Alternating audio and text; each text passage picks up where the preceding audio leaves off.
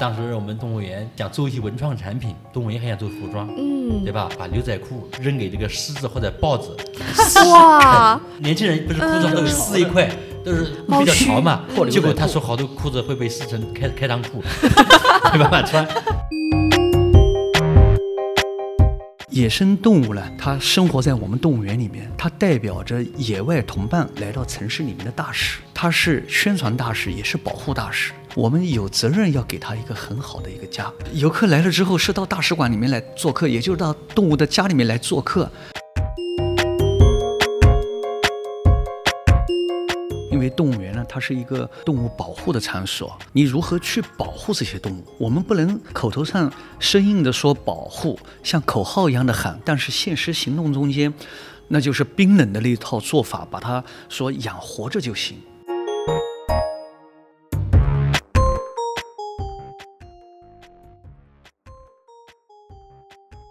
听众朋友好，我是猫弟。我是于适。今天我们来到了位于南京的红山森林动物园。这两年，红山动物园凭借先进的动物养育理念和新鲜的推广方法，成为了网红动物园。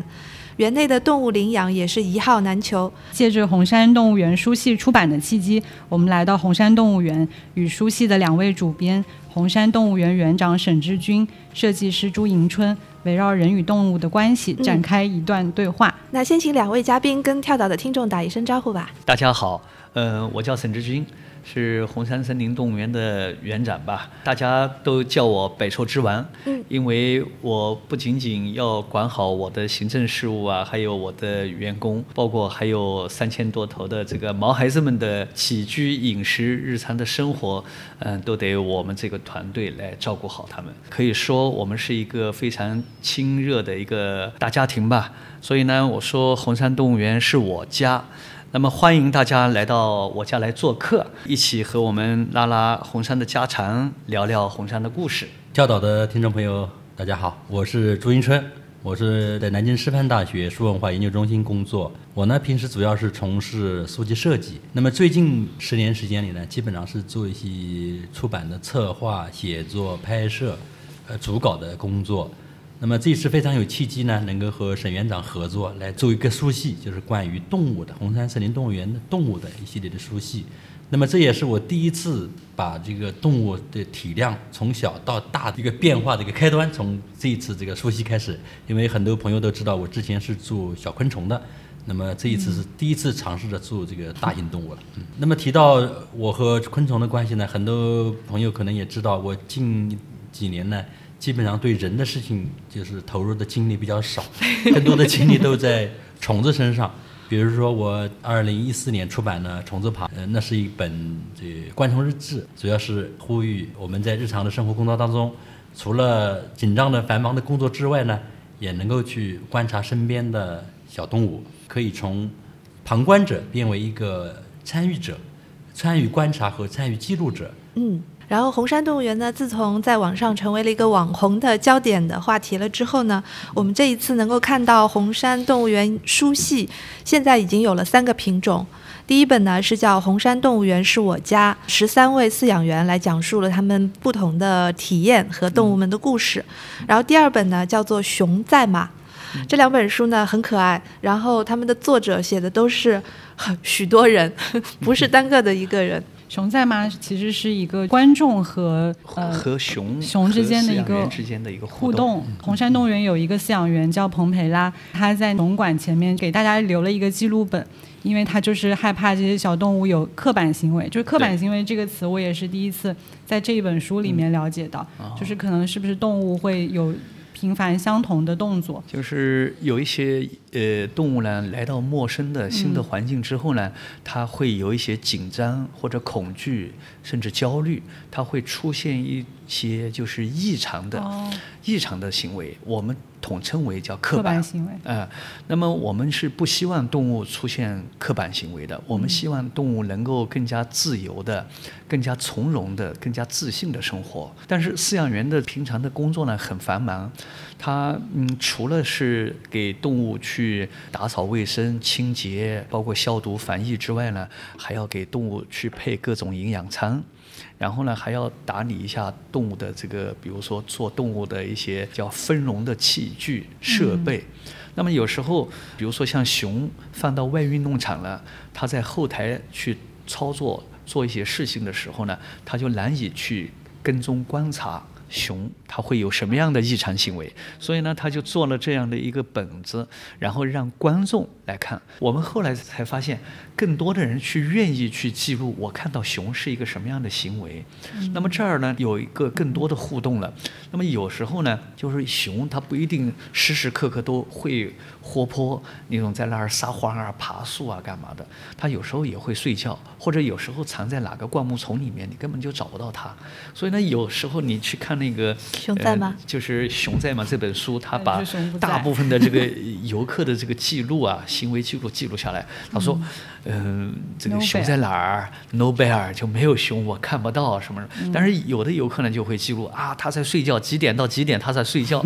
这时候我也会发现，那个游客也会傻傻乎乎的在那边看十分钟、二十分钟的时间，他去记录有这个熊的这种呃这个行为。当时的记录本呢，不仅仅是帮助我们饲养员去了解熊的行为是否正常，是否有一些刻板行为，那么更多的呢，也是让我们发现了游客的心理的变化。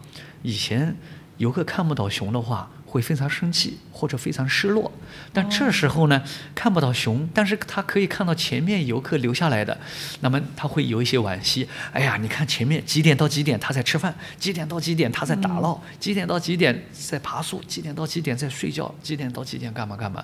我没来，那可能是我来的时机不对。嗯，那是这样的，然后游客和游客之间也是有一个就像有缘之人一样的，我们都会哦在这个本子上面去记录一些东西。还有一本书可能更特别，我们不是野兽派。我们不，是野兽派，嗯，对，这个就是可能跟我们大家想象的都更不一样了。它的作者已经不是许多人了，它的作者已经是小动物本身。本人。本人本本本心本心。本红猩心猩本心，啊啊，这本书呢，嗯，就是我做的一个尝试。其实这个尝试是有点冒险的，就是动物在纸上涂抹的这些东西叫不叫艺术品，能不能作为画集出版？我们还做了一个实验。这个书的封面，这个书衣啊，它不是纸，而是一个模拟猩猩的毛的这样的一个质感的一个材料在做。因为一个我们这本书会在冬天上市，而且天很冷，呃，那么这本书我们就在想做一本就是这个冬天最温暖的书。另外，很多小朋友可能看到这个很多绘本啊、动画片啊，都认为人是可以和猩猩拥抱的，可以抚摸的，其实是不可以的啊！猩猩毕竟是猛兽，动物园是不可能有这样的。一个机会，让一个小朋友或者让一个游客可以去和猩猩拥抱。那么我们就用模拟这个质感，然后呢，你拿到这本书之后，感觉就在抚摸猩猩。那么还有很多小朋友呢，拿这个书抱在怀里当枕头，呃，或者是这个当帽子。当一个玩具我我昨天一个收到一个妈妈给我发来的。短信，这个孩子说，我背着这个包就像我背着一个小星星一样，我觉得特别好玩，就是孩子的感受。哇哇，那么这是整个这个书的外观，那么里边呢其实是按照专业的排列方式，很认真的、严肃的排出了一本类似于人类的画家的一个作品集。嗯，就这种排版方式，没有做的太幼稚呀，或者是那种。卡哇伊，啊，卡哇伊啊，没有，反而很认真的去做，包括作者简介，三个星星的作者简介，他们的身世，还有这个著名的嗯美术评论家王瑞云老师，他在美国也是我们世界著名的当代美术艺术评论家，他给我们这本书写了序言，呃，那么还找了很多这个游客，我们在动物园找了找了游客，把这个画呢让游客看，先不说它是星星画的，那么这些很多游客就会发表各种各样的意见啊，他们认为抽象的画很棒，有的人说是瞎画的。那么正是这些东西导致了这本书呢非常丰富。那么在这本书刚印完之后，我们曾经把这本书的样书拿过来，去给我们的作者，就是画家本人去看。哇，画家本人看，我有一段录像，就是画画家本人一页一页在看这些他的画，就是小黑他们，呃，小黑就是给小黑看的，黑看的一页一页在看。当时呃，我觉得很感动。看完之后还顶在头上。在头上，哦好可爱他还会用这个手这样的，嗯，对，这样的。我们就想用书籍的方式吧，先让他走出动物园，嗯然后再让一些看过书的读者走进再走进动物动物园，这才是可能我们最最最理想的一种结果吧。我记得呃，刚开始跟朱老师介绍，我说我们的星星会画画，然后朱老师带着惊讶的眼光，或者那种嗯，就是有点不信任的眼光，说真的会画画？我说真的。然后后来去带着那个朱老师去现场看了对我们的星星画画，一下子就震惊了。对，很多人很多的观众会认为说你这个颜色是不是自己调的？可能很多朋友没看到录像，他们可能不知道，哎，这星星是怎么画的？这颜料怎么出来的？为什么这个星星喜欢用绿，喜欢用橘黄，那个星星喜欢用这个蓝色或者是群青色呢？那么这个呢，其实我想跟听众朋友们呢讲一下。当然，饲养员也是不能进到笼子里的，嗯。呃，对吧？我们都说猩猩是猛兽嘛，不能出现安全问题。它会有一个小门，那么猩猩呢就会把手伸出来，这个饲养员呢会把这个颜料排在盒子里，然后这个猩猩呢会用手指来指它喜欢的颜料，轻点，它指一个，然后就饲养员要把这个颜料拿出来，它指一个要把它拿出来，拿出来之后呢，再把颜料再挤好，因为这都是猩猩自己选的，然后再给它比，它比呢，他自己去去蘸颜料在纸上呢，就是挥洒。那么这个整个这个动作不是强迫的，嗯，呃，而且猩猩都是自己自发的，自发地完成的。我特别好奇的是，为什么开始为什么会想到要让红猩猩来画画呢？这可以说就是我们提升动物福利的一种方式吧。嗯，因为猩猩呢是大型类人猿，它的智商很高，嗯、所以呢，我们日常呢，呃，就会想各种办法让他的生活更加丰富。比如说，我们给他做玩具，呃，让他自己去解锁，然后我们会把食物藏在各种地方，让他去探索。然后呢，也是用这种方式呢，来保持他的那种天性和野性和与生俱来的那种本领。比如说攀爬啦、寻觅啦，用自己的嗅觉去寻觅，用自己的视觉甚至听觉，各种各样的方式。那么在我们动物园生活的猩猩呢，它日常生活呢，再怎么丰富也不为过。就像我们自己家小孩一样的，你可以带他去踢足球啊、打网球啊、下棋啊、画画、啊、练琴啊什么的都可以。但是你没有一个父母说你就这么多生活就行了，不会吧？那么我们也同样的这样对待星星，我们也这样思考如何让星星拥有更丰富的业余生活。嗯啊，那么后来呢，我们在二零一八年的时候呢，我们南京动物园呢承办了一次猩猩的饲养的国际研讨会。后来现场观摩的时候呢，国外的专家就看到我们对待猩猩的这种方式，然后后来他就建议，哎，你们可以尝试教他学画画。对呀、后来我们发现，我们几只猩猩都会画。我们几只猩猩都会画，只不过呢，每个人他在用色啊，他的运笔啊，他的构图啊都不一样。哎呀，我觉得这真是太可爱了。嗯，一个呢就是星星能够坐在那边和饲养员交流，啊，嗯他说，哎，你选个颜色，他就指一下。这是绝对对于我们饲养员一个信任。如果没有这样的信任度的话，他连坐在你的面前都不愿意的。第二，这是第一个信任。第二个呢，他把这个就作为一个玩儿。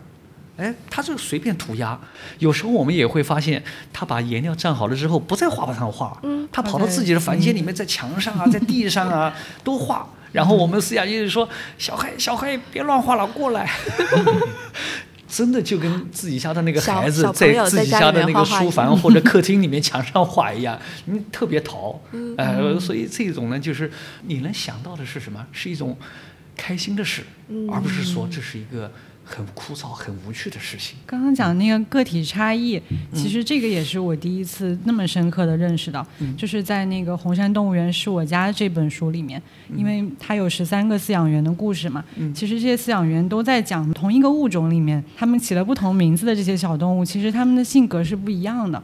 然后昨天我跟于适老师我们去逛那个。西尾萌馆，然后就遇到了饲养员呼兰花，他就 哦，他就他有一句话我印象特别深刻，因为我们问他每一个都会认得出来吗，他说我连看背影就都认得出来，对因为我每天都在那边观察他们，一举一动都不能够错过。对然后他们不是有两家嘛，细尾蒙，然后就看到对面那一家的有一只细尾蒙，就要跑到这一家来做客。嗯。然后我就说哇，细尾蒙是一个这么没有社交恐惧的小动物啊，特别爱他说串门。然后他就说，嗯，每一只也是不一样的，这一只呢，他就不太愿意出去，所以就是也是真第一次那么亲身的感受到每一只小动物它都不一样，嗯。还不是说这一类动物它们就是这样。就是《红山动物园是我家》这本，它其实是从饲养员的角度来记录了他们的故事。然后我记得就是朱迎春老师在这本书的后记里面有说，这本书像一本故事书。然后就记录了每一个饲养员的故事。其实我读的时候也会觉得它很像一种特别的自然写作，是一种能够跟动物非常近距离的观察交流。而且每一个饲养员他们就是文笔都非常的质朴，但是每一个人那个故事都非常非常的精彩。所以你们为什么会想到要从饲养员的角度来做这样一本书？因为我们第一次来，去年的二月六号来的时候，和以前不一样的是，因为有园长在，我们就可以。看到每个饲养员的工作时候的状况，就是你们可以进到幕后。然后我们看到，就是当看到你看到这个红山动物园的这种生存现状，他们的这种模拟自然的空间，他们这里一些伙食，嗯，你会发现，其实这一切都是跟人有关系，跟饲养员和这个我们饲养员的这个管理团队是有很大的关系的。嗯，那么我想，这个他们在默默的工作。穿着灰色的工作服，他们颜服装的颜色，我一开始不知道，我要跟职员长讲，颜色不是好看一点吗？他说要留给动物，哦色彩要留给动物。我说都是灰，你看那个饲养员的衣服都是灰的。嗯，我说饲养员的衣服能不能再限量一点？老远就看到，他们说不要，他要隐藏在，这是保护色，饲养员的保护色。哦，我就理理解了，对吧？那么就是就是这些人，那我们当时去的时候，而且饲养员你会发现，他们真的。大部分饲养员还是挺低调的，是他们就默默的切菜的切菜，打扫的打扫。嗯，我就在看了这些状况之后，我觉得所有的这一切，最终是跟人有关系。嗯，就我们看到动物这种状态是和人有人有关系，所以说有必要，我觉得要把他们这种状况，让一些游客或者读者能够从这本书里边感受到他们的工作状况。嗯，啊，然后这个。也这本书上市之后，我也关注了一些评论，也有一些不太多的一些读者说：“哎呀，写的没什么文采。”嗯，我想他妈他是饲养员，他每天切菜，在这打扫卫生的，你要他要文采干什么呀？他就是非常质朴、真切的把这些东西表达出来就够了。如果有文采，好；如果就很质朴的叙述事情，也很好。我觉得我觉得更好，也很好，对吧？对。所以说有有一些读者他就是用要求像一个作家一样、诗人一样。要求他们去做这个事情，呃，我当时就就我就觉得一笑，我内心一笑，我说他妈这些人太没趣了，没意思，对吧？你还要难道还要让让他们在这里这种吟诗作画吟诗作画吗？在这里，他就是很质朴的去表达，就像他们自己的衣服一样，就是非常低调的、淳朴的去表达他们的故事。对，如果再有机会策划的话，同样还是会跟饲养员要求就。真情实感表达出来，不要考虑文学上的那些东西，对图纸部分的东西在这里都是多余的。嗯啊，所以说就是为什么要找人出来，就是大概就是这个初衷。那说到这个策划哦，因为我们前面也聊到嘛，就是朱老师您是从零到最后把这本书这套书策划和制作出来的，所以想问问看您在策划和规划还有在设计方面有花了哪些心思？那么这个也是要回到我们就是二月六号来的那那一次，因为那次当时就是去年的二月六号，当时沈院长那个不是被等着报复也没来嘛，不是疫情嘛，就那 时候就是就是话题嘛，那一段时间对是一个话题，大家就是关注的特别多。那我们江苏省委宣传部的一个副部长徐林组织了一些各行各业的人吧来调研，那么当时就站在就在这里，沈院长站在这个讲台上。做了一个红山动物园的现状的介绍，嗯，我觉得沈院长特别有意思，特别好玩。我觉得跟他一定能碰撞出很多东西出来，健谈、幽默、风趣，对吧？这个东西其实是我们做出版的人来说是一个非常难得的一个合合作伙伴。当然，他有当时讲了两有一件事情讲的我非常震撼，就是当时我们这个动物园就是想做一些文创产品，那么他们也做了一些东西，啊都不震撼。但有一件事情震撼，但是没出来。他说他想这个做服装，动物园还想做服装，嗯，对吧？动物园怎么做服装呢？他说想这个把牛仔裤买一点那个成品牛仔裤来扔给这个狮子或者豹子，哇！然后 啃完撕撕完之后说变成就是年轻人不是裤子都有撕一块都是比较潮嘛，结果他说好多裤子会被撕成开开裆裤，没办法穿，对吧？因为他这个表达之后，我觉得特别有意思，我就在想。这个创意哎，我觉得很有意思。后来就是，我们就一起聊，一路走一路聊，一路走一路聊，就发现你要什么，他都能给你什么。因为沈院长他没有，他是管理动物园的人，他没有，他不知道出版是什么情况。嗯，对吧？那我们两人专业不一样，所以我们碰撞的时候正好就是大家取长补短。那么就是说当时就是想做书，那么时间比较紧，嗯，我想首先怎么样能够用现成的东西变成书，就会比较快一点。嗯，那么第一个就是星星画画，星星画画这是很简单，作品现成的，嗯饲养员也在这里，嗯然后随时可以去把画收起来，然后再去采访去记录就可以了。那么熊在吗？也是现成的，呃，我们就可以把那个熊馆门口的一个那个那个本子拿过来去研究它，然后附加一些东西，它就变成一本书。嗯那么这两本书其实都是属于出版里面的另类的东西，是的，对。一般出版社是不敢出这样的书的，对吧？呃，他不敢出，因为这个怎么办？这都是留言簿，你怎么出版呢？是的，对，当然了，我看好的就认为它独特性，而且我看的时候看到很多不同的人的笔记都保留下来，就是看的非常的那当生动时也考虑的，就把这些字整理出来，嗯就整理出来就行了，不要把那个原稿放上去，说原稿看不清楚。嗯，那这当时出版社也提出这样的问题，但是我认为两个都要要，为什么两个都要要呢？就是第一个，读者的手记表达了读者的性格，是的，是的。就他有的写的特别工整，是的有，的写的特别潦草，嗯有的写的特别特别像那个像那个涂鸦有的还画啊，有的连画带写，对这些东西不能去掉的。嗯那么为什么又要用电脑把它字再打出来呢？那么还是让阅读方便，你不能让他读猜猜他就冒汗了。那么 他他这样他就既看到了这个人的性格，又看到了信息的准确传达。那么这个书就后来我们中间又又让蓬佩拉把他的这个工作日记又拿出来了，嗯都是用手写的这个手记拿来做。所以这本书它是一种相当于相当于这个文献资料式的表达。嗯那么红山动物园是我家这本书就比较吃力一点，因为它没有什么都没有。嗯那么就是当时我就是我正好有研究生，有几个研究生，我给他们分工，分工以后我说，首先就是先调研，让沈院长把自己饲养员都喊过来，我们开会调研。那么从言谈之中就会知道哪些饲养员善于表达，哦，那有些饲养员特别内敛，就是他不怎么说话。那么有些饲养员他本身会写，像湖南花特别会写，像这个蓬佩拉他会表达，嗯而且表达特别清楚。那么还有一些饲养员他不怎么说话，他内心其实很丰富。是的，那么这时候我们就要针对这十三个饲养员去来采访，嗯，让他们自己写。就这就是说，我们去写一些他们的故事，还有他们自己写他们自己的故事。为什么要坚持自己写？我觉得这个更有现场感。对，然后读者看完之后，我觉得百分之九十九的读者都会不会在乎他们文采怎么样，修饰修饰怎么样，他们更多的是看他们和动物之间的那种真切的故事。对的，那么所以说这个三本书呢，就是嗯，就在这样的一种状况下，我们是三月份开始动工的做的。嗯啊，当然在这个期间，我们也享受了动物园 VIP 待遇，一来就坐上那个车子，哇 就然后可以和饲养员，你平时没有机会和饲养员是的是的这么详细的去去面对面去了解。所以说做完这个之后，有点不满足的感觉，嗯，就不满足。所以我们想下面就是还会有很多，还会有新的输出还会有新。的想法，嗯，各种可能性。现在有新的确定的方向了吗？那就是呃乐生，第一个会画画的乐生。哦，呃，这个你要听沈院长讲，那真是乐生的故事，惊心动魄。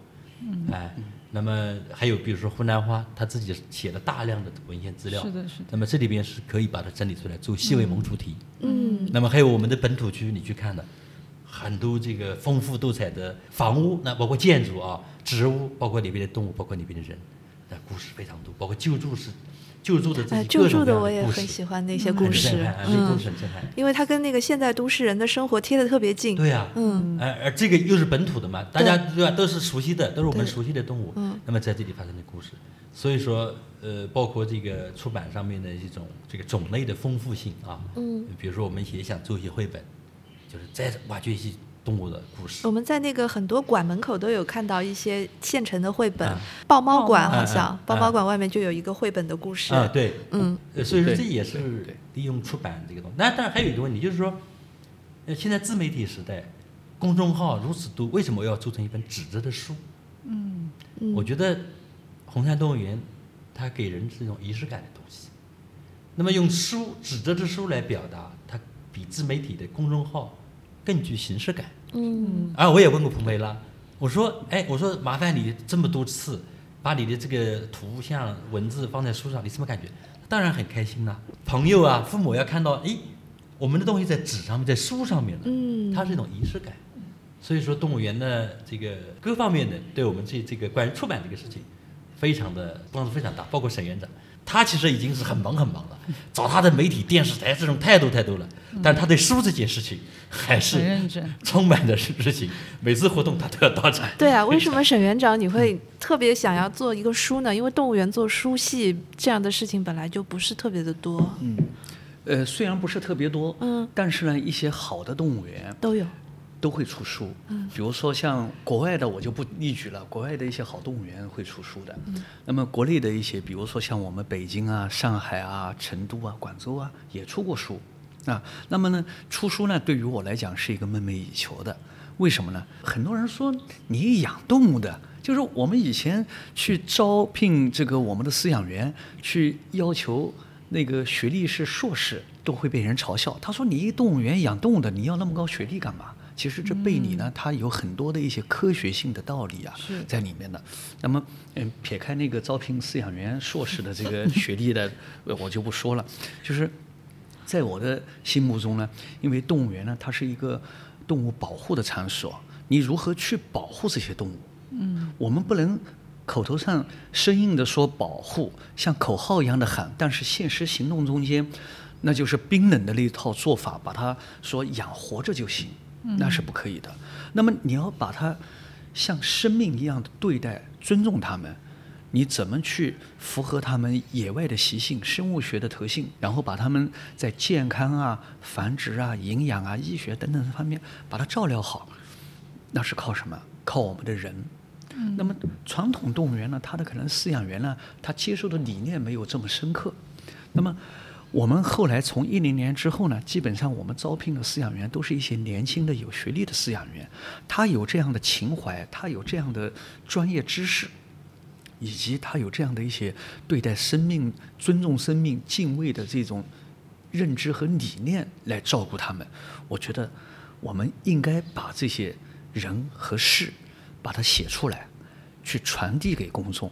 其实，在传递的时候呢，不仅仅是把故事写出来，是一个有趣的事情写出来，更多的是传递一个精神。嗯，哎，那么其实呢，还有一个是什么呢？也只有我们的一线的饲养员。能够说好这个故事，嗯，因为呢，他们每天都和这些小动物们打交道，就像我们家长去带自己的孩子一样啊。我们讲一把屎一把尿的把孩子拉扯大，那么这里面付出来的心血和辛苦，只有做父母的才能知道，你旁人可能不太清楚。哎呀，你家孩子怎么怎么？其实只有自己的父母。知道，哎呀，头疼脑热的时候，我们怎么焦急，怎么去寻医问药？然后他性格上面不好的时候，我们又怎么去教育他？等等等等的。孩子发育的时候个子不长高怎么办？长得太胖又怎么办？他，呃，什么这个喜欢吃，那个不喜欢吃，我们又怎么？所以呢，这里面呢，就是，嗯，动物园每天发生的这些故事呢，只有饲养员能说得出来。然后呢，他们这个。在日常的照顾动物中间呢，最体现的就是这份情感。嗯，真的就是从这十三个呃饲养员在写出来的，和我们朱老师团队在交流的时候，我们朱老师最深刻的感受到是一份情感，真的就像对待自己的家人和孩子一样。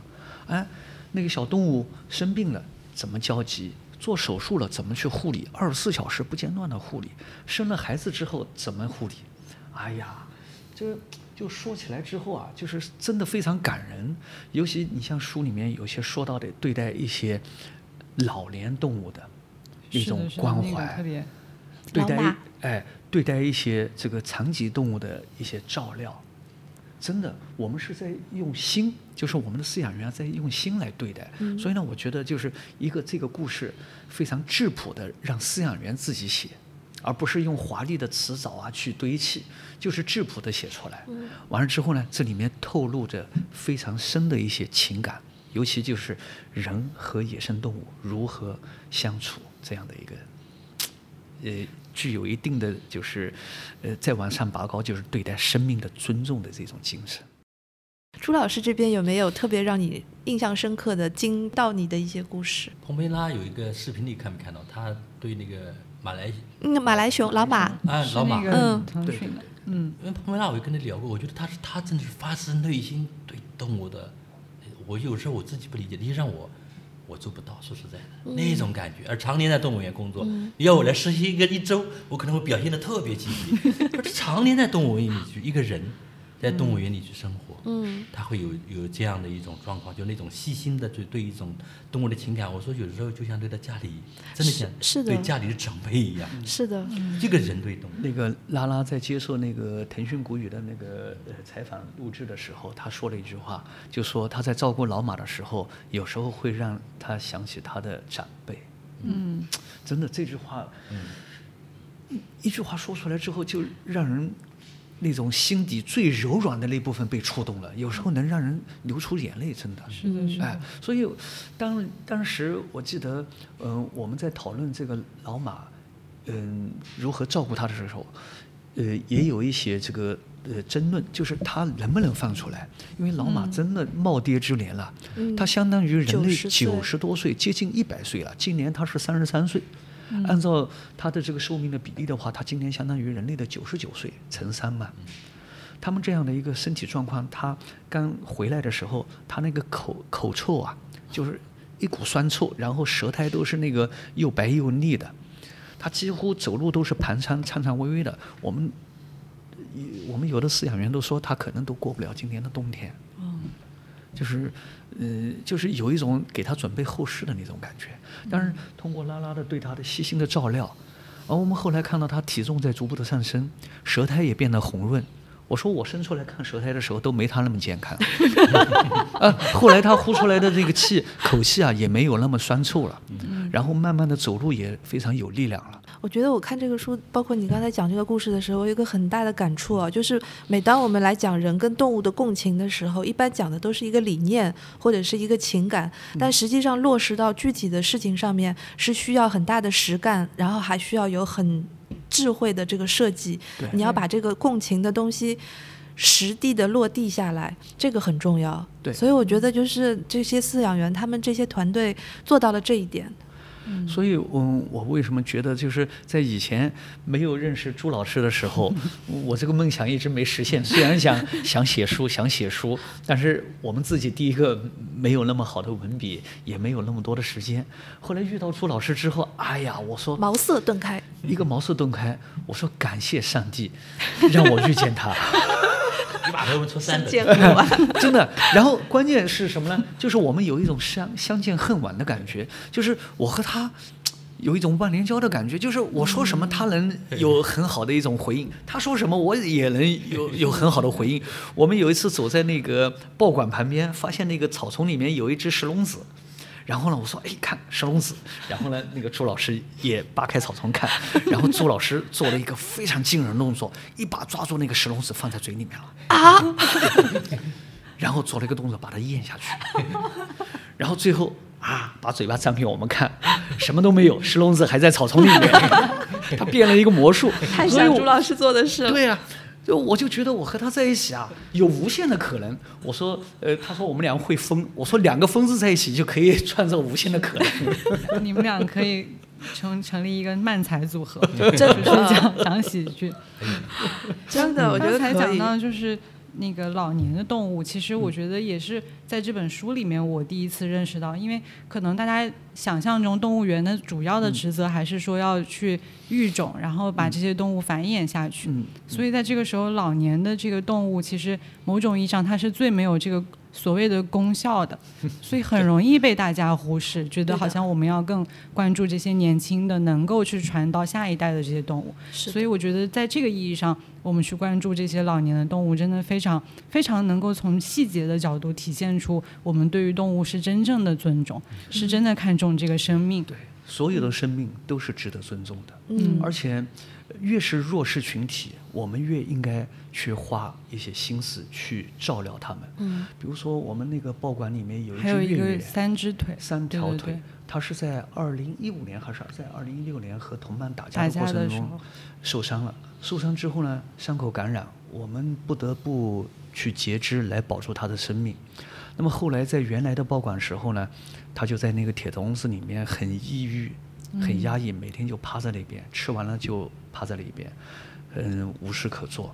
后来到了这边呢，一般呢，我们这个行业的一个约定书成呢，就是不展出有残疾的，因为让人会看到不舒服。嗯，后来呢，到了新的场馆之后呢，我们发现啊，这个月月非常懂事。懂事，他是一个富有探索精神的。对，就是我觉得是环境绝对能改造一切，包不仅仅是改造人，也能改造，就所有的生命都能改造。嗯。他月月原来在一个铁笼子里面很压抑，嗯。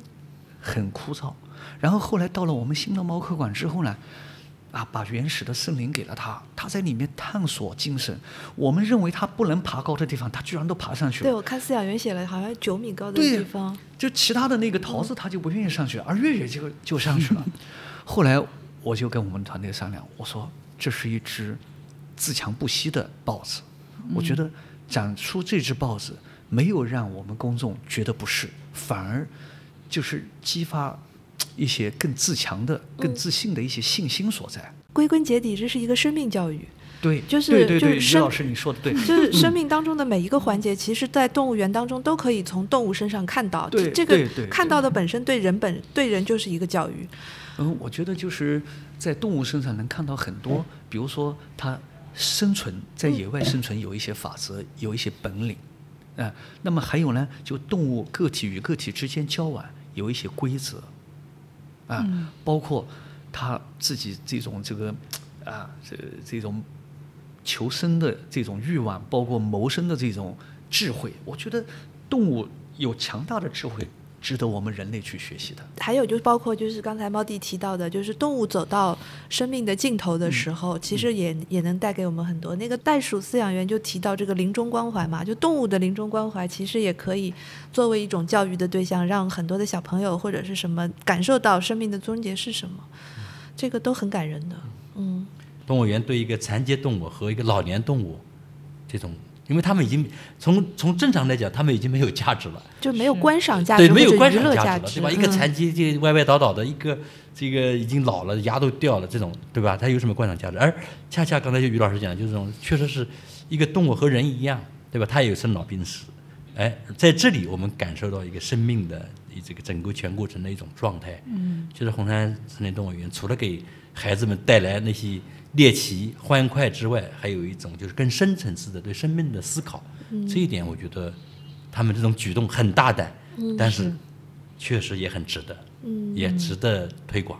嗯对，我觉得刚刚还讲到一个我自己很有感触的，就是环境的变化会对于人和动物带来的变化。嗯就是你看一个豹子，不管它是不是残疾，如果你你对它的态度是我我有点担心你，或者说我担我觉得你你不健全，你有这样的这种俯视。或者是这这种意义上的同情，他可能就很难够很难有自自自己的自信和自由。当你去真正的去信任他，觉得他其实能够表现得很好，给他很轻松自由的环境的时候，他自己就会变得很好。这个好像跟我们每一个人，不管是在工作的环境里，还是说在家庭的教育的环境里，都是非常非常相似。对对对，而且他有时候会给我们很多的惊喜和惊讶。我们呃用我们的揣摩的话，他可能做不到这样的一个这个事情。突破你的对他的他，突破我们的思维极限啊，他他能跳跳跃上去，或者说明我们原来想的那个是个小框框，对对是没必要的一个小对对对框框。没必要的。嗯哎，所以就像我们对待我们自己的孩子，不要限制我们的思维，要大胆的鼓励孩子去探索。所以呢，就是生命都是相通的，心也是相通的。同理心如果有了之后，很多的事情都能做到。嗯对，所以我我最近很很深刻的一个体会就是，我觉得相信他人和相信自己其实是一体的。就是你可能在相信小动物的过程中，它也反馈给了你自信。对的，这个这种互动是非常美妙的。而且这些不需要语言，就好像真的是一个心灵灵犀相通的东西，他会感受得到。我觉得就是现在的游客也都是很懂的，他们能够看得出来这个动物的状态是什么样子，但是在那个背后其实蕴含着很多。动物园的经营者的很多的理念，就是你要给动物一个什么样的环境，动物园应该怎么设计才叫好，这些沈园长应该最有体会了。嗯，是这样的啊，嗯就是我们动物园的存在呢，已经可以说我们追追从历史的话，短一点的看，它两百多年。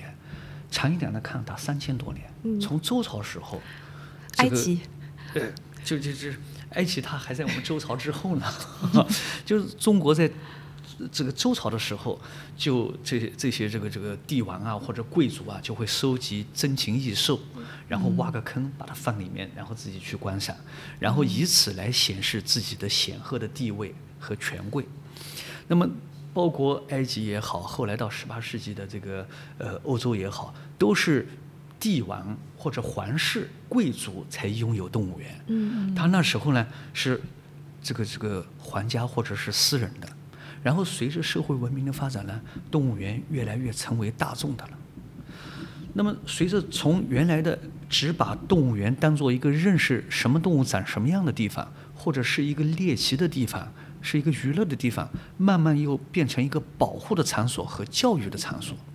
这就是我们动物园在这个历史长河中，随着人类文明神人类的这个认知的这个发展，啊升升级，所以呢，对动动物园的这个嗯这个要求或者理解和认知是不断的在升级的。那么，或许包括我小时候我去看动物园，只知道哦，熊长这个样子，长颈鹿长那个样子，大象长什么样子就行了。那时候我们也不知道动物们开不开心，嗯只知因为整个大的社会环境和认知程度、文明程度在那边，那么不断的这个文明程度，包括认知在提提升之后呢，我们就是刚才于老师说的，普通人他即使不是研究动物的，将心比心，对，我就能体会到这个动物它快不快乐。为什么？从它的行为，从它的眼神能看出来。我们每个人其实，在心底是向上的，人之初性本善。每个人只要用心去感受我们周围的人或事物的话，会感受到他们快乐不快乐。就像我和朱老师，我只要对一个眼神，我们俩人就是哎呀撒欢的跑，撒欢的 开心，就是这样的。那么我们到动物园来了之后，我们也能体会到。那么随着动物园，刚才说到了，随着动物园的发展呢，就是呃越来越赋予动物园它应该拥有的职能和价值是什么？就是野生动物的保护，就是物种的保护。第二个呢，就是开展，就是相应的自然教育啊、环境教育啊、生命教育啊等等的，我们叫做呃国外有专用的名词叫 conservation education，就是综合的保护教育。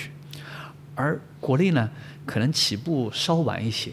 我跟很多的一些人交流叫保护教育的时候，他们一开始不懂，我就我就跟他们解释，我说就是升级版的科普教育。嗯啊，这科普教育更多的是说这个生物学特性，它吃什么啊，它生活的温度、光照、湿度等等的，而保护教育呢，就更多的来提这个物种在这个环境里面它处的生态位和发挥的生态价值，所以我们如何去保护它？我们应该是保护它的生存的环境和生存的栖息地，才能保护它。那么我们保护好它的这个生存的栖息地之后，其实就是保护我们人类自己。嗯所以呢，这是一个教育链、教育逻辑。我们呃口号八个字啊，这个尊重动物，爱护自然。那这八个字很好说，内里的这个逻辑和原理，我们要深深深入透之后，才能让公众建立起这么一个认知，就是我们人类如何和谐的与这个动物和谐的相处，如何保护我们大自然。所以呢，我们现代的动物园呢，就承载着这么一个一个叫职能和核心价值。嗯那么，呃，有的人呢说动物园禁锢了动物，嗯其实呢，从另外一个方面理解呢，就动物园刚才说的这这么一个呃一个核心的价值。那么第二个呢，就是看你对待动物园的态度，呃，嗯对待动物的态度。你如果给它良好的照顾，你善待它，尊重它，那你就是一个现代动物园的一个模板。如果你反而反而行之，就是不能够良好的照照顾它，不能够科学的、专业的对待它，连它的健康啊都不能保证的话，那就是负面的一个模板。所以呢，我觉得呢，就是呃，不管我们的就是公众，嗯、对待生命、对待这个动物、对待动物园它是有有一个什么样的理解的话，那么最终我觉得就是你去看它这个动物园对待动物有没有善待，对待生命有没有平等，有没有敬畏这个角度来看吧。嗯，就是《红山动物园是我家》这个书的书名，其实就是很直接的传达了红山动物园的理念，是说动物园是动物的家，我们只是来动物园动物的家里做客而已。对这个也是我觉得特别打动我的地方。所以可能还有很多听众朋友不是特别熟悉，就是红山动物园到底做了哪些措施，让这个动物园真正成为动物的家。包括我不知道朱老师第一次来的时候是不是有有一些实际的体会，发现哦，这个动物园好像跟以往我们小时候了解到的是不太一样的。这个动物园就是我讲十几年前来的和十几年之后来的这个、嗯这个变化，促成我去出版去策策划这些书，他还是打动我才愿意做的。可能打动不了我呢，我可能就吃了他一顿饭，啊饭都没吃了，喝了点茶，可能就可能也走了，也没办法做，对吧？所以他正因为这个来了一次之后呢，他还是还是让我觉得他家这个概念特别明显。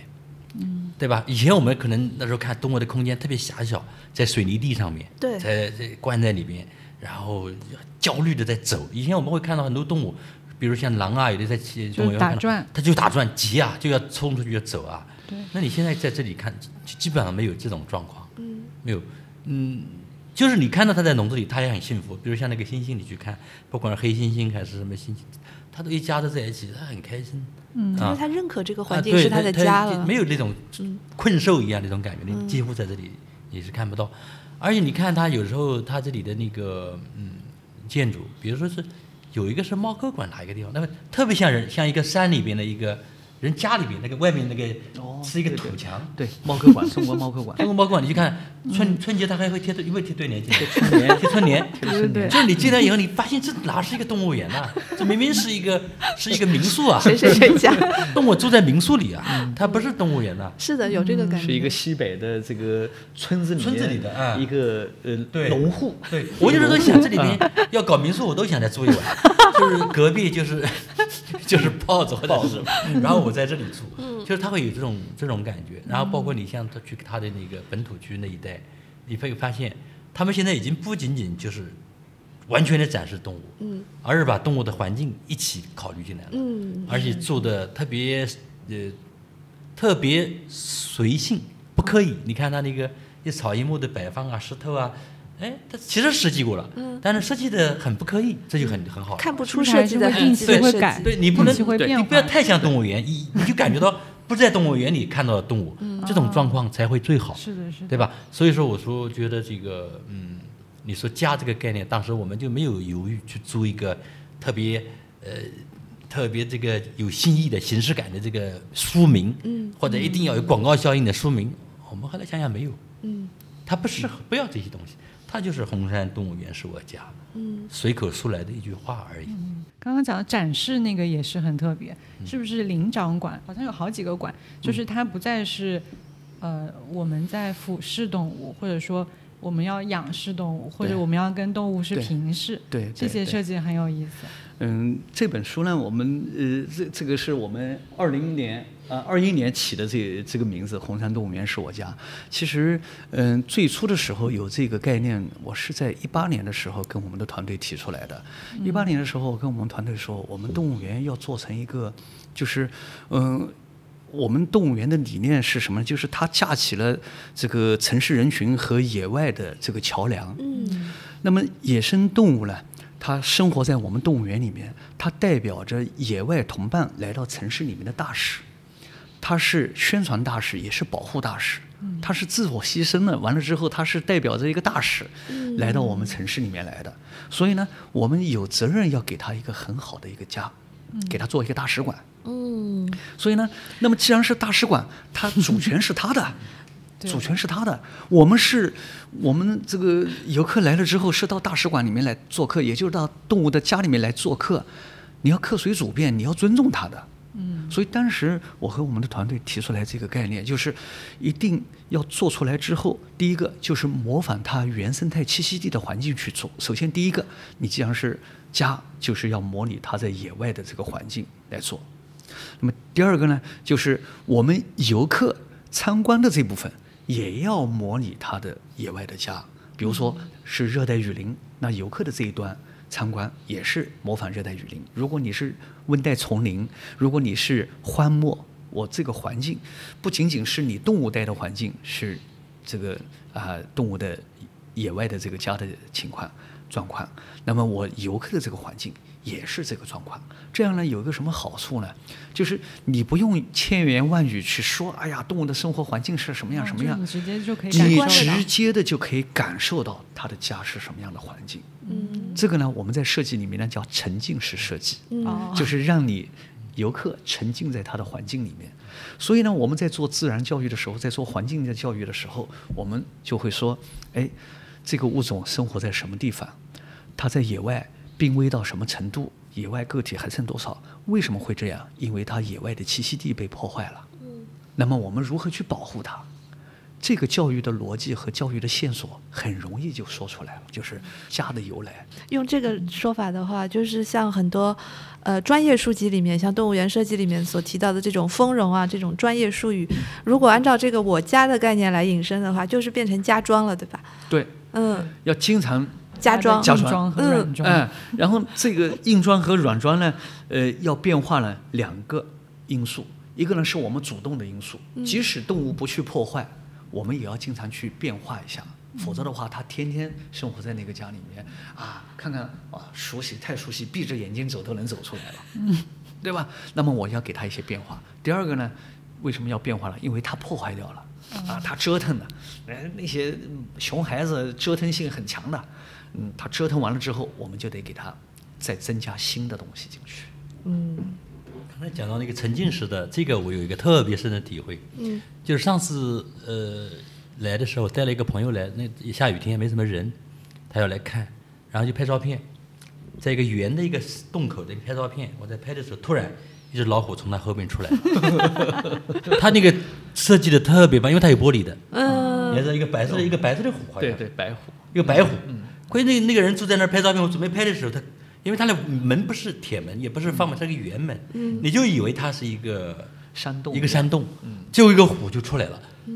拍完照片一拍，真的就像一个，就是说我们想不像在动物园，嗯就这个感觉，也是沉浸式的，因为你没有看到铁锁，开，铁没有，哎，他说是一个一个一个洞，然后虎过来了，它其实是隔着玻璃的。当你拍完照片，你会发现你的后面就有一个虎在后面。这个我明白。昨天我们拍那个金钱豹的时候，哎它有一个小的低矮的在地面上的一哦个玻璃的那个，我们讲话讲话，哎，后面就是那个啊，就来了。那个金钱豹就跑出来了。对，嗯，就是那个感觉所。以我们在做这个设计的时候呢，就是一个就把它设计成家的这种感觉。第二个呢，就是这种设计呢，能最大限度的减少游客对动物的干扰。嗯哎、比如说用玻璃，啊，玻璃是隔音的，我们一般的玻璃都是那个防弹玻璃，嗯，它要挡住，呃就能够承受得住 几吨的重量。比如说熊掌拍过来都是一吨多的这个压力的，啊，那么这样呢，就是有一个就是很好的隔音啊，减少这个游客对动物的这个干扰。那么呢，我们也会用更多的一些呃手法，比如说，嗯、尽可能的让游客这一端尽可能的暗，嗯让动物的那端呢尽可能的亮，这样呢，游客在暗处，那么动物看暗处的时候是不怎么在意的。为什么不能用那种 FBI 审讯室的那种单面玻璃呢？这不是都都满足了吗？又隔音又暗，然后对方还看不到。嗯、它还会，它那个是会呃滤掉一些光，会减少观感的效果的。果然沈院长有研究过。对，我觉得就是连动物被凝视这件事情都被考虑进去了，嗯，就是很嗯，我们尽可能的就是，比如说，即使游客在啊在看，然后动物它岿然不理睬我们啊，它自己想干啥干啥，没干慌张感啥干啥，没没有有慌张没有窘迫，没有窘迫，没有觉得不适，因为它忽略掉人的存在，就是我们这种玻璃参观这一面呢比较暗。就没有那么强烈的我是被展示的对对对对对对对。所以我们现在尽可能的就是在参观面做成蓝道把光线降低。要减少这种凝视和雾化的感觉。对对对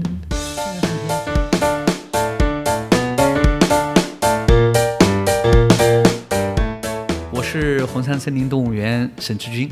红山动物园是我家。这个大家庭呢有很多有爱的人调皮捣蛋的毛孩子。有很多有意思的事情。欢迎大家一起了解红山的故事，走进红山人的内心世界。跳岛的听众朋友，你们好，我是朱迎春，也是南京红山森林动物园书系的主编之一，也是设计师和策划者。那么《红山森林动物园书系》这本书呢，大家可以去仔细的去阅读。如果您还没有来过红山动物园，可以先从这本纸质的书上去了解。那么这也是一本在纸上的动物园啊，这里有熊馆，有美术馆，那么这里也有呃十三个动物和十三个动物饲养员的故事。那么我希望广大的读者朋友们、听众朋友们能够，呃看完这本书之后，从纸上走到真正的动物园来，这里一定不会让你们失望。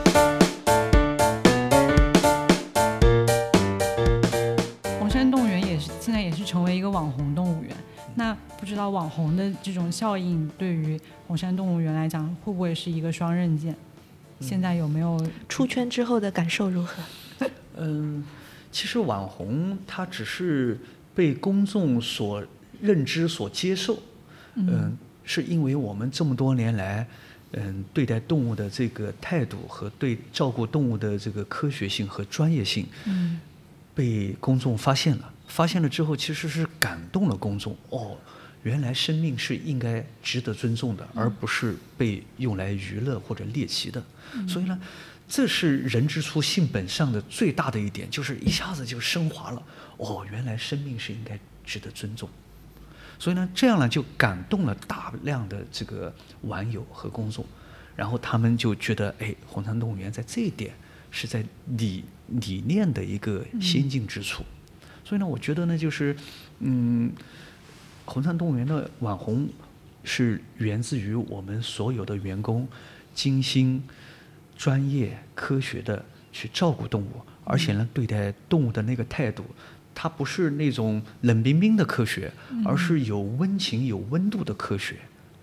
嗯啊，同时呢，也不把动物当做宠物，有时候会过度啊，对对对有时候太溺爱他了，它这什么都都依着他也不好，嗯。就是有一种爱叫你妈妈觉得你冷了，是的，就是我觉得你需要什么我就给你什么，嗯。其实这对动物是不好的，也不科学的。嗯那比如说我们以前我们传统的就是觉得猴子是吃水果的，嗯我们最早的时候，我们的这个水果的比例是达到百分之六十、百分之七十。那后来猴子是什么呢？会容易发疾病，就不同的消化道的疾病啊，或者这个高血糖啊等等的。那么后来我们就和国外的一些饲呃那个饲养机构去交流，哦，后来才知道，他们点拨了一下子才知道，就是你看猴子在野外，哪可能一年四季吃到水果啊？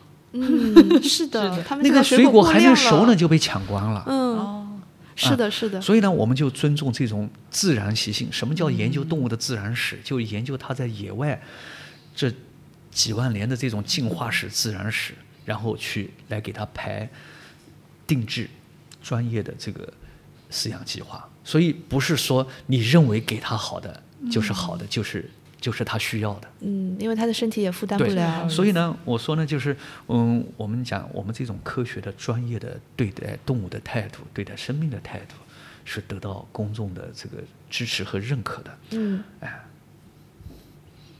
那会不会就是因为呃这两年推出那个认养计划，然后也也是有很多游客要来动物园参观，有没有给饲养员造成很大的压力？嗯，呃，饲养员的工作量的确大了不少，的确大了不少。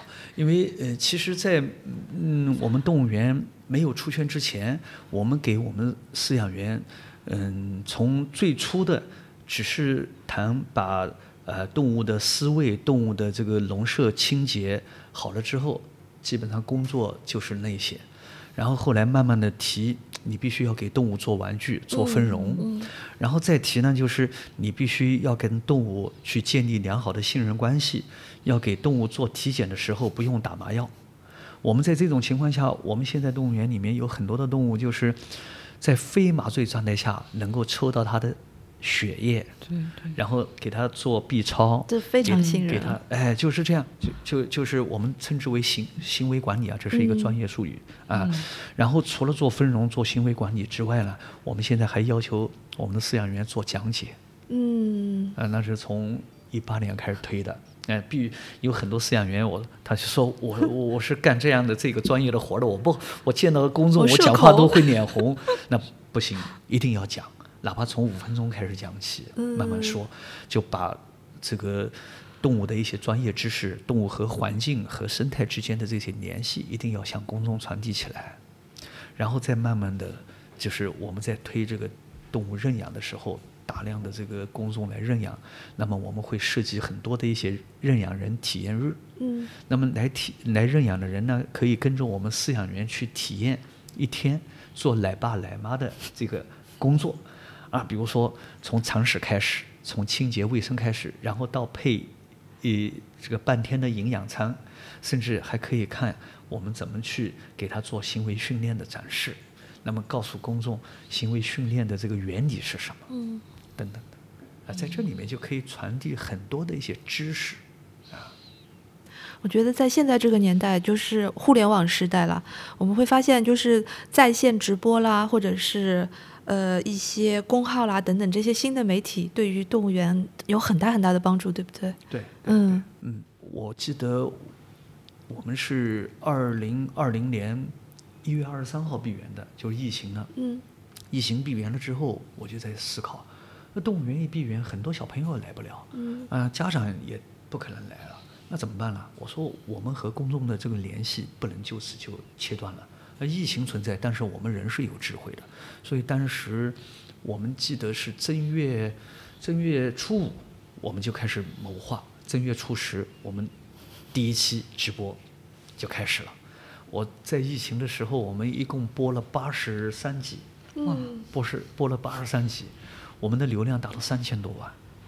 那么在这个过程中间，呃，我们几乎每天一个场馆，每天一个场馆，然后后来呃看这三十几个场馆播完了嘛，再回头，然后再回头再播不同的内容。那，几乎我们的这个小编啊和那个饲养员都挖空心思，怎么说，尽可能的不说重复的事情嘛。嗯啊，所以在这个过程中间，我觉得就是我们和网友之间的理解，啊，包括我们一些呃科学的一些正能量传递出去了。嗯，是的，然后在这个过程中间呢，我们也了解了很多的一些以前我们不知道的哎趣事，包括这个小动物的个体的一些个性啊。哎，通过这些直播，我们也就是我们自己人也慢慢了解了。嗯，很有意思。其实红山动物园它，我觉得改变了我们，或者说增加了我们对于人和动物之间的关系的可能性的这种理解。因为现在的很多年轻人可能能够接触到的动物就是自己家里的宠物，然后我自己就是有观察，每个人对宠物的态度其实也是不一样的。比如说很很流行的说法是，就是你养猫的话，你是奴隶，猫是主人，这是一种很常见的。然后还有很多很多就是动物的，就是宠物的主人，他会把自己的宠物当成小孩，就是有一种父母和子女之间的关系。就像有一些饲养员也会认为自己是奶妈奶爸。嗯然后我我我认识到更特别的就是他会把自己家里的这个宠物当成租客，就是租客对他就是我是我只是这个房东，然后我有一个租客在我的这个空间里跟我共同生活，所以他们之间没有那么说我要为你操那么多心，或者说我我占有了你的什么部分，这种关系是很有意思的。嗯。然后我就在《红山动物园是我家》这本书里面看到有一个饲养员，他叫刘媛媛，嗯他说这些小动物是他的同事，嗯，这个特别特别打动我。嗯就是我想起来一件事情是，就是呃，去年我外公因为就是年纪比较大住院，然后家里就会给他请护工。嗯有一天早上他就说：“我今天跟我的同事出去走走。”我们就不知道他说的同事是谁，然后他指的就是那个护工。哦，所以这种同事就是一种真正的平视，然后我们是一一种合作关系。平等的。对，这这一点特别打动我。嗯，我觉得，呃，不管是同事关系，还是有些养嗯养宠物的那些人，把它看成什么关系？其实，我觉得在我们红山动物园里面，我们是把这些动物呢，去理性的、科学的去对待他们和我们饲养员之间的关系。可能同事关系呢，呃是嗯比较恰当的一种吧，就是显示了这种平等。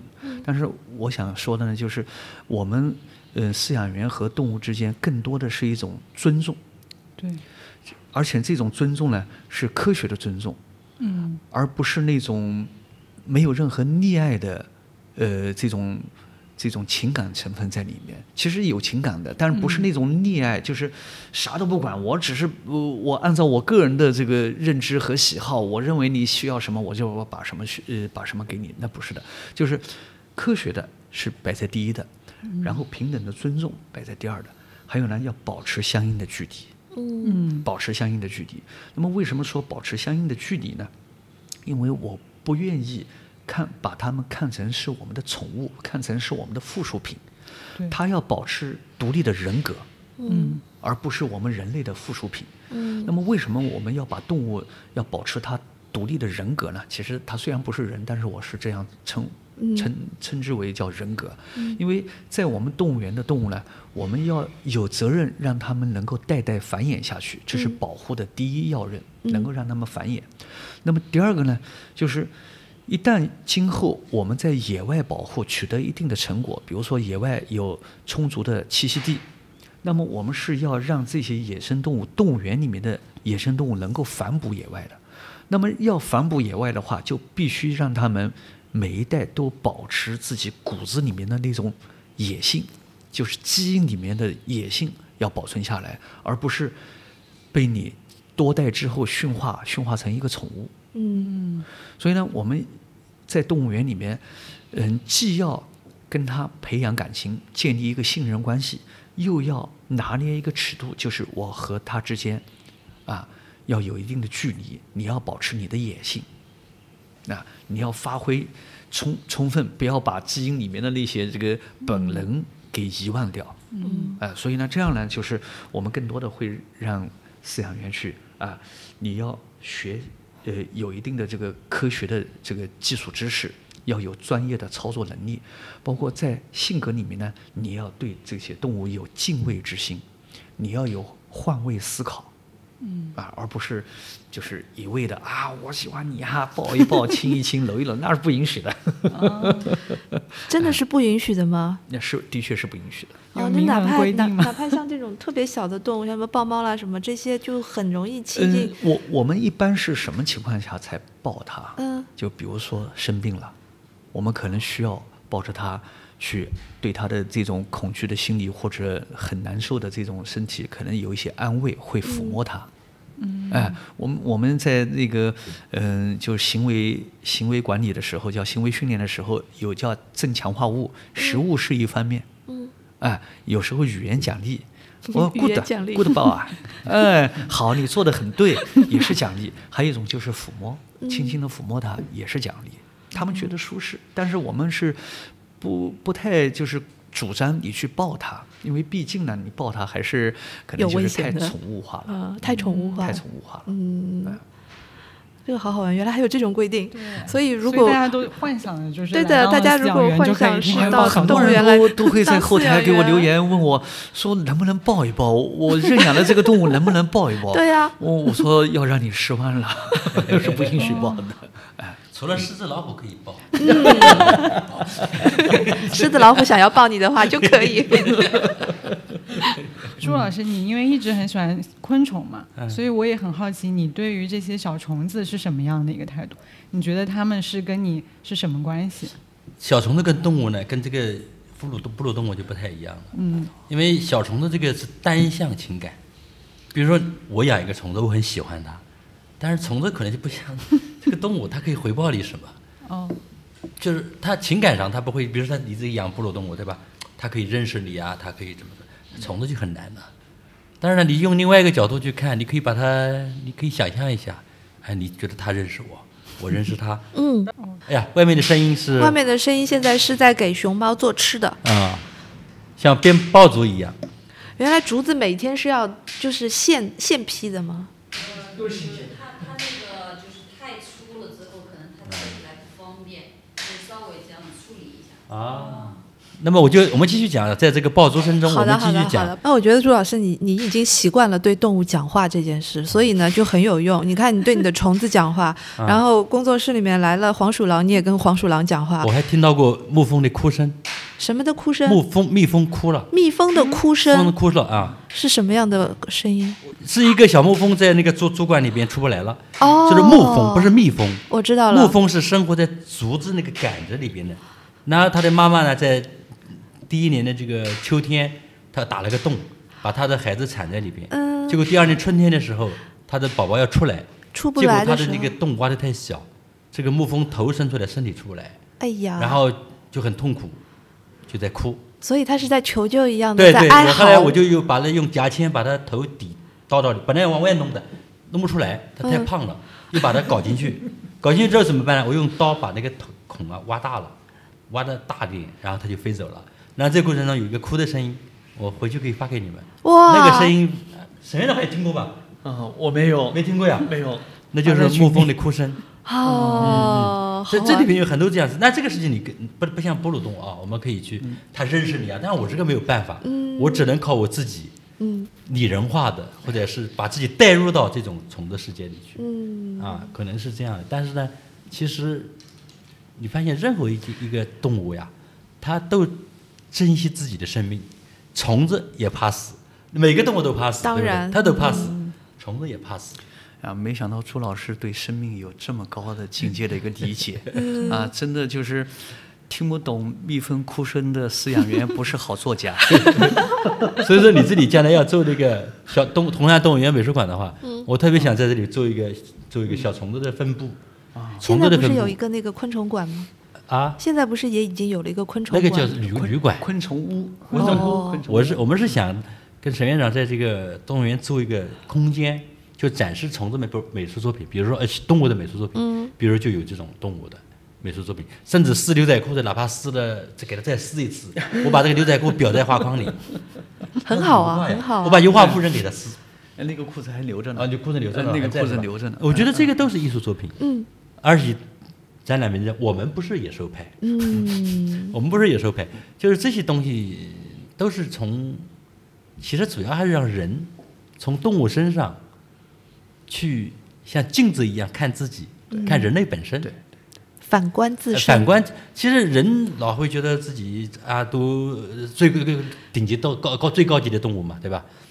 其实有很多动物的能力人是没有的，那当然，动物的很多特异功能人是没有的，对吧？就是人总哎喜欢就是站在金字塔的顶端对，俯视一切，你万物都是我人类的附属品。其实这个想法真的是像对。威震天说的愚蠢的人类，真的是这你样。你很惊讶，比如说我们举举两个简单的例子，比如说第一个就是牧风靠嘴在竹管上转成像笛子一样的一个孔，嗯。圆的不就是圆的正圆的，我给你一把美工刀，你看出来。你给我看看，我给你刀，你刻不出来，嗯。蜘蛛织网，小蜘蛛织网啊织，我给你，我就给你笔和画，你给我画个蜘蛛啊，嗯，你画不出来。是的，所以有时候像小虫子，我们看多了以后，就每一个虫子，不管它丑还是好看，因为有萌虫、有丑虫、怪虫，还有脏虫，每一个虫子都有特异的本本领。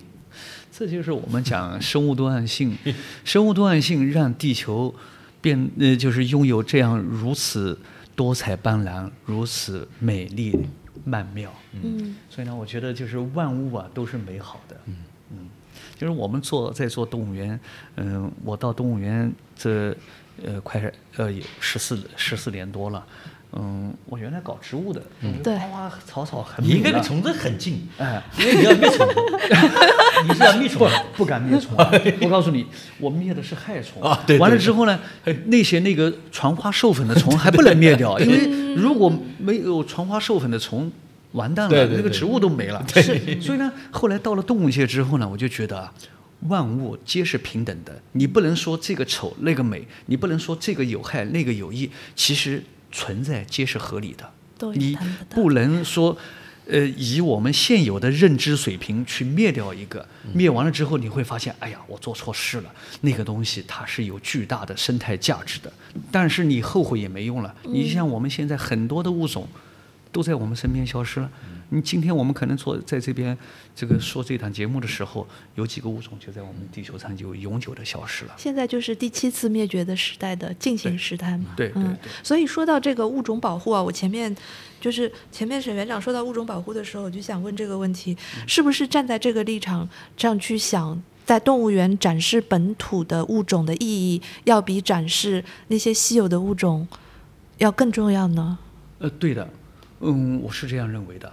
最初的时候，我刚入这一行的时候，没这样深刻的一个体会，总认为一个动物园，它要拥有更多的物种才是好的。对的，那么以前我记得在一起开会的时候，大家都会聊一聊你家有多少物物种啊，多少多少品种啊。那那时候一聊的时候，我们就比较自惭形秽的，哎呀，我 我家没你家多，那话语权就不强。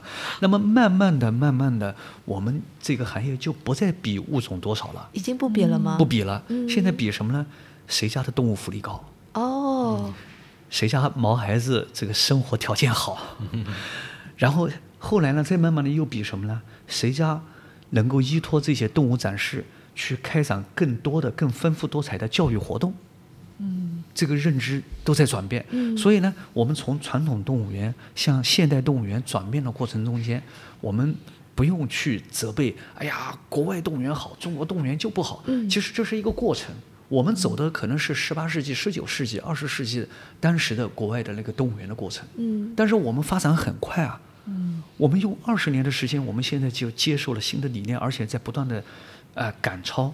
那么我们现在国内的动物园做得好的，比如说不管在物种保护方面、繁殖啊、这种这个种群的管理方面，还有就是保护教育方面，我们发展的都非常快。嗯那么为什么我们中国的公众觉醒的也很快，也在不断的鞭策我们动物园行业要向更高、更好的这些这个这个高峰去攀登，去把动物照顾得更好、更科学、更专业，把传递更多的有营养的。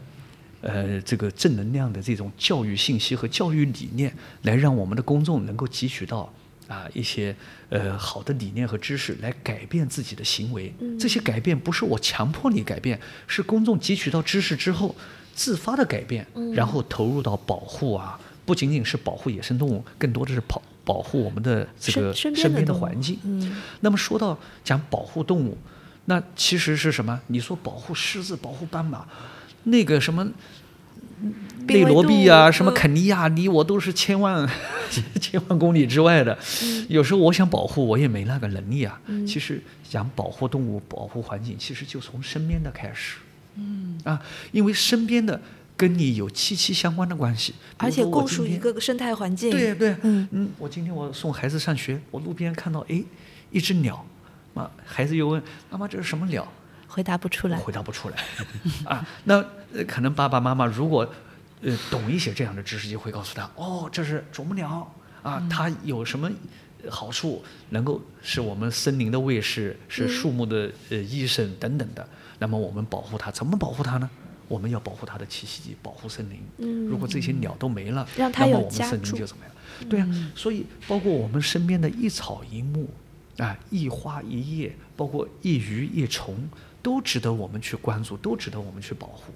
我我们在嗯一八年的时候，我们就开始思考，就是你能够给公众带来最直接、最直观的这种保护行动是什么？就是保护身边的嗯花花草草，包括昆虫。刚才呃前面说到了，哎，昆虫如果没了会什么？所有的植物它传粉的虫媒花，这个这个虫媒作物，它都会消失，它没后代。嗯，那植物都消失了，你动物皮之不存，毛之焉附？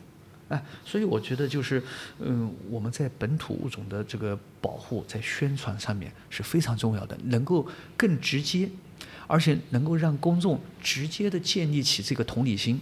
哦，我身边的这个小动物如果没了，我们会怎么样怎么样？如果身边的这些动物都没了，我们人类还孤单啊！地球上就剩我们人类的时候，嗯，我们是多孤单，多么可怜。而且我现在还有一个新的就是想法顾虑，就是假如城市里面的小孩只知道身边的动物是宠物的话，也很糟糕，说不定更糟糕。他嗯、呃就是宠物的心理呢，完全是一个就是过度溺爱的，不是不是讲普通的宠物啊，嗯过度溺爱宠物的心理，它其实是一个变态的心理。是有毒可能我说这个话的话，可能会有很多的听众会骂我。我们会保护你的，你接着说。我先反思，作为一个养猫的人，因因为怎么呢？就是嗯，他他会凌驾于嗯，就是凌驾于他之上，把自己的想法强加于他，认为我的爱你必须要接受。我觉得就是一种平等的，嗯才是尊重、平等才是一种爱，嗯才是一种正确的爱。那么还有一个呢，就是刚才说到本土物种的保护呢，就是你看到身边的动物，比如说我们现在，呃，就是有很多的这个市民发现了这个受伤的小鸟啊，或者暴风雨之后掉落下来的雏鸟啊，啊，都会送到我们动物园来救助。所以现在猫头鹰现在还源源不断的送来吗？我 我们每年的这个猫头鹰学校那个校长都是很繁忙的。大家如果是有一个普遍的意识，就是我在街上如果碰到了一个受伤的动物，然后第一个反应是把它送到一个救助站这个是个很好的一个意识。我们。嗯，那个是这样的，我们对外的宣传和教育是这样的啊，我们不主张立马就把它抱过来送到动物园来，因为有时候它的爸爸妈妈在旁边，哦，不管是鸟类也好，还是兽类也好，你像我们这边，这个有时候会把出生刚出生两三天的小型的兽类，比如说狗獾啊，或者小獐子啊送过来，其实很糟糕的是什么呢？我们第一个对我们挑战非常大，很难养，很难养。第二个呢，他妈妈说我带孩子出来遛个弯，就 一转眼被你人类拿走了。人类拐卖世界其实是什么。呢？你如果在野外或者在路边发现了小的猫头鹰啊，或者小的雏鸟掉下来，你可以去，嗯，用个纸杯，然后把这个小鸟呢去举到高处，用一个竹竿绑着纸杯送到高处的树枝上面。这时候它妈妈在那边，哎，如果遇到小型的兽类、哺乳类的兽类呢，你观察，你不要马上就把它抱走，它说不定它妈妈会来带它走的。嗯，包括其他的鸟类，如果掉在那边，你防止野猫野狗把它吃掉就行了。你观察一段时间，它的那一般一般爸爸妈妈要过多久才会回来短的话两三个小时，长的话四五小时半天吧。？OK，嗯，哎，尽量不要立马把它抱走，抱走的话，它妈妈会四处找孩子的。嗯，我急疯了。嗯，对对对，除了你发现他有明显的外伤，比如说流血了还是什么，那那就要立马把他送过来，哎，因为他在野外，他不可能自我康复自愈的。嗯，那像这样的野生动物的救助的系统，在我们中国是不是已经普遍了呢？嗯，据我了解，像一些大城市，比如说像北京、上海、成都、杭州、广州，他们都是有相应的成熟的这样的体系了。嗯，哎不一定在动物园里，还是嗯都在动物园。像北京它是独立的，它是有一个专门的一个机构，就是呃野生动物收容救助中心。嗯，哎，像我们南京呢，这个野生动物收容救助中心是依托于我们动物园的。嗯，哎，因为我们动物园有相应的比较成熟的医生，还有饲养员、研究员之类的。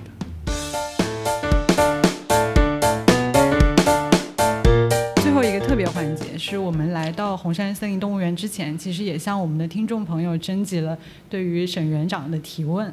接下来我来播报一些听众的提问。有一位来自山西的听众，他的微信昵称叫森，他想问沈园长，他说：“沈园长，虎年好，请问老虎的屁股摸不得是真的吗？有科学依据吗？”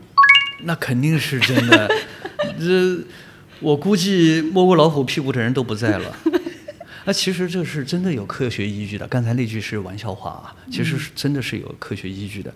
因为老虎呢，它是百兽之王啊，它是这个呃力量型的，而且也是非常警觉的，它不会把后背示人的。哦，因为后背他对着人的话，他会感觉到不安全，所以你想摸到老虎屁股是不可能的，它永远是面对着你，你不可能绕到老虎屁股后面去的。啊，这是第一个方面啊。第二方面呢，就是其实我在我们动物园里面，饲养员也没摸过，很多人都说啊，你普通人摸不着老虎屁股，饲养员肯定摸过吧？其实饲养员也没摸过，啊，除非有一点是什么呢？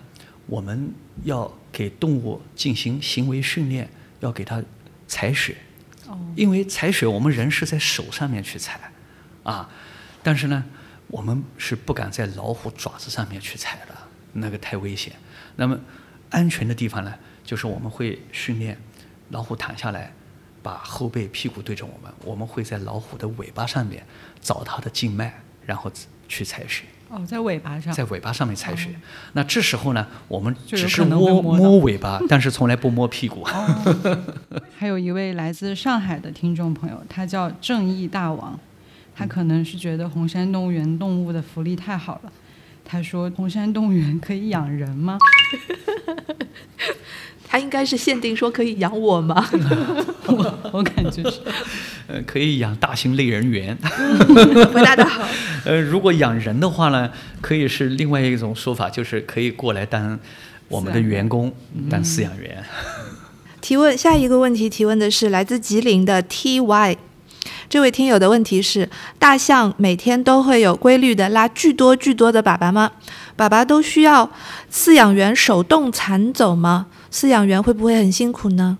嗯，这个问题真的好，因为其实大象啊，呃，真的每天会拉巨多巨多的粑粑，嗯，因为大象呢是可以说是陆生的最大的野生动物。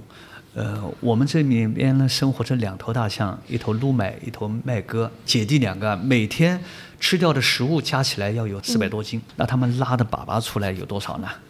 啊，两只加起来接近三百斤。啊，我我们做过统计啊，嗯，一次它排便会排呃八到十颗粪球，一个粪球呢有一到一点五公斤，一天排排便呢会八次左右。那么你算算，这样子算的话，一天排便排出来的话，会一百三十到一百五十斤，两只加起来接近三百斤。那么所有的这些粪便呢，都是靠我们的饲养员去用锹去铲到专用的这个粪便桶里面，所以就真的是手动。手动，嗯，不是机械，呃，是手动，啊。呃因为它不定点啦，它不定点，呃，所以呢，我们是手动呃铲铲走了之后，那么为什么要用专用的桶去铲呢？我们是把大象的粪便收集起来，收集起来，然后进行发酵，然后我们有一个特殊的装置密闭罐，然后呢，把这些预发酵的这些粪便呢放在这个密闭的发酵罐里面，经过二十多天的这个发酵处理，然后我们就产产生了这个呃无臭的、无菌的、没有虫卵的、干净卫生的这个有机肥。那么这个有机肥呢，我们又用在哪里呢？我们会用在我们刚才说的啊、那个八卦洲我们那个植呃这个动物的饲料基地，比如说给桉树，呃给考拉种桉树，还给那个大象种饲草，还给猴子种树，用在那个基地。那么很多的网友呢也特别。嗯，青睐说，哎呀，孩子们吃的这些东西都不用化肥啊，都是绿色有机的，能不能卖一点化肥这个这个这个有机肥给我们？啊，我说可以的，然后就嗯、这个跳岛的这个听众们也可以关注我们红山动物园的官方微信，在我们官方微信里面呢有一个呃板块叫入山城，入山城这里面呢有我们的啊动物便便有机肥啊这个售卖，也有我们。包括我们的书啊，这三本书也有售卖，还有我们很多的其他的一些产品。那么我记得有一个网友跟我开了个玩笑，因为我们卖的那个呃肥上面有一个这个这个叫宣传语吧，呃，百兽使劲呃产品，就是使劲的产出啊，就是那个使。然后我们的网友跟我开了个玩笑，百兽之王使劲产出。后来我看到那个网友添发给我，把那个照片发给我，我又没办法，我又添了嗯几个字上去，我又发给他，我说是百兽之王的毛孩子使劲产出，越加名字越长。越加名字越长。嗯下一个问题是：红山动物园在野生动物保护中对能吃的野猪是什么心态？然后他是一个南京本地的听众，叫小夫子。嗯，能吃能吃的野野猪，首先说野猪不能吃啊，不是不是，他啊。是应该是说，他应该说的是就是食量，胃口很好的那个那我理解错了，我我很敏感的，就是一听说能可以吃吃什么我们的不可以吃，野生动物一律不可以吃。应该不是说，嗯，嗯，他是就我太能吃了，食量大。嗯。我太能吃了，那个能吃。其实野猪，野猪它的食量大，它也大不过大象啊，对吧？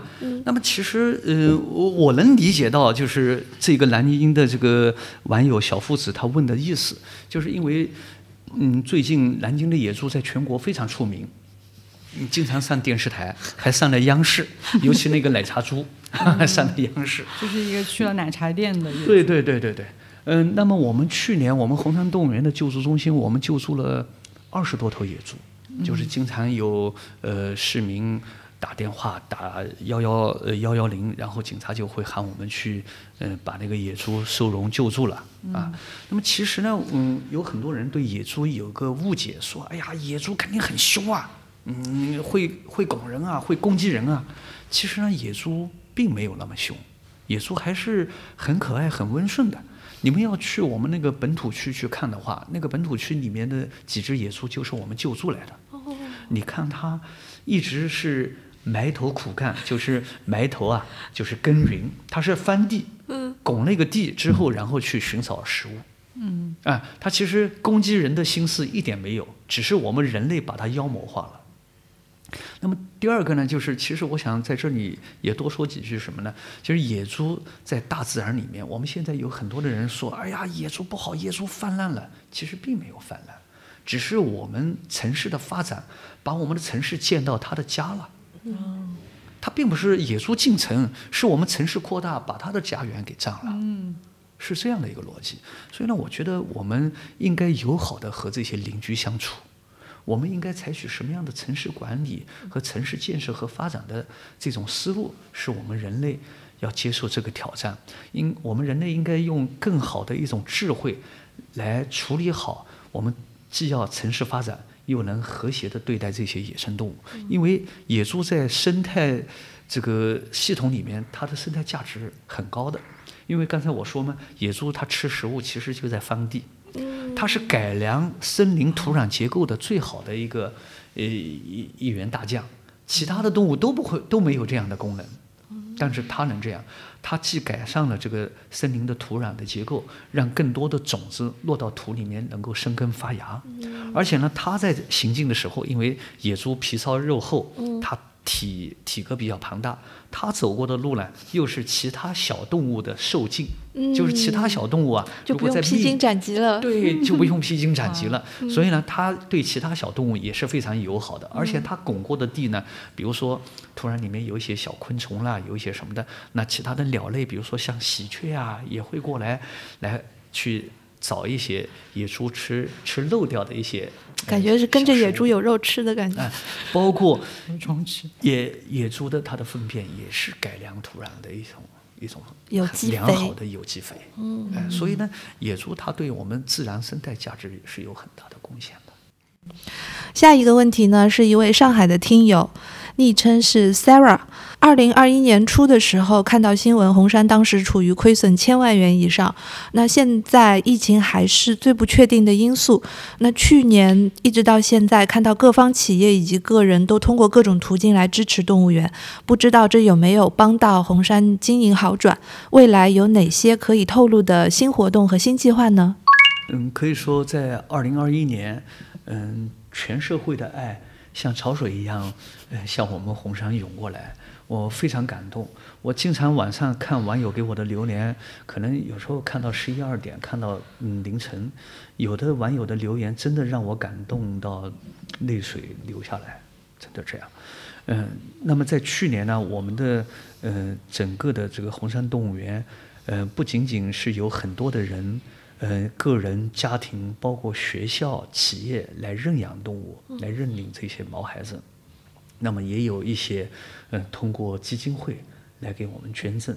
那么我觉得呢，这真的是在我们的经济运行给了极大的帮助，帮助我们走出了这个疫情困境下的这种呃走出了泥潭，啊。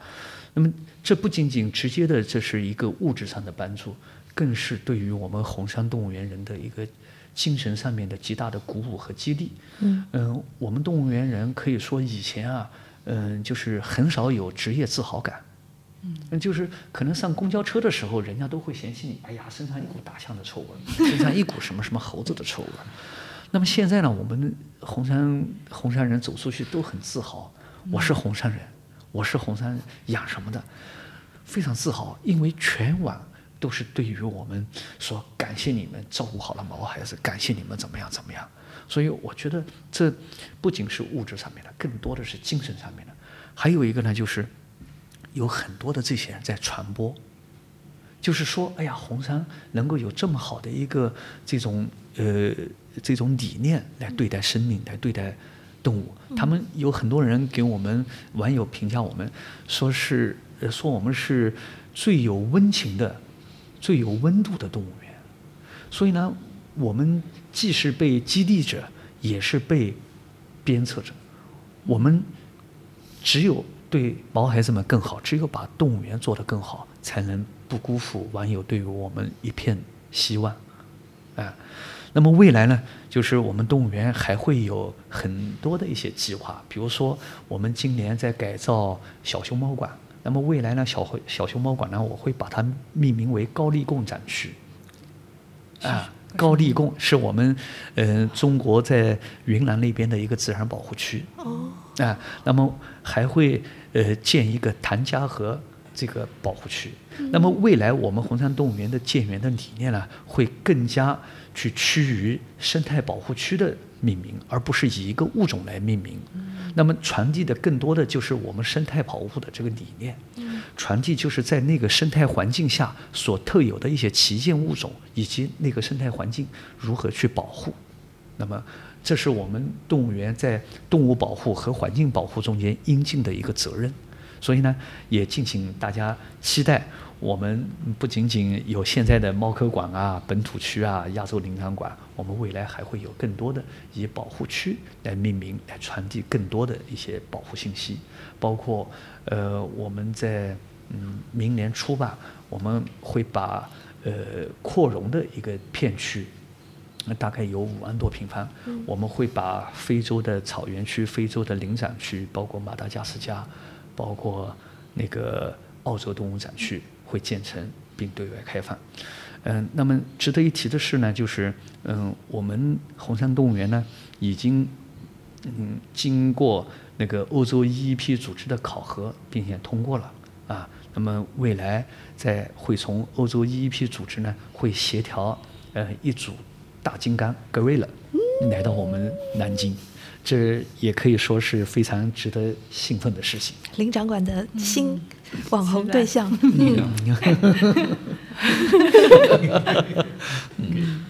好，那要为他配一个金发金发美女。那我们染一下吧。那么其实，嗯，嗯在这个一方面是动物场馆的建设。提升、提高动物福利，提高我们这个保护理念。那么另外一方面呢，我们也会更多的去考虑游客的游览体验和游览的品质。我们会考虑到，比如说我们山多坡陡，我们会嗯来考虑一些呃这个无障碍的这些设施，减少台阶，让更多的人能够通过小推车啊来减少这个爸爸妈妈的这个体力，呃，然后还会有更多的一些嗯、就是好一点的，就是这个服务空间，比如说我们休息空间。呃，我们的一些这个科普互动的空间，包括我们一些旅游的这个文创产品的一些呃销售空间啊、那么我们都会来综合的去考虑，来提高游客的这种游览的品质和呃效果。那今天非常感谢两位老师能够做客跳岛，然后我很希望就是听众朋友有机会能够来红山动物园。然后就像有一位饲养员在呃红山动物园是我家里说，他好像觉得每一个动物都像对于他来说都像是一本书一样。那我我觉得可能我们在日常生活中也可以转变自己的理念，因为跳岛的听众都是阅读的爱好者，那我们可能不止去阅读一本纸质书，也去阅读我们身边更多的小动物，然后拥抱物种的多样性。嗯嗯，谢谢大家。谢谢两位老师，谢谢大家。谢谢大家。嗯。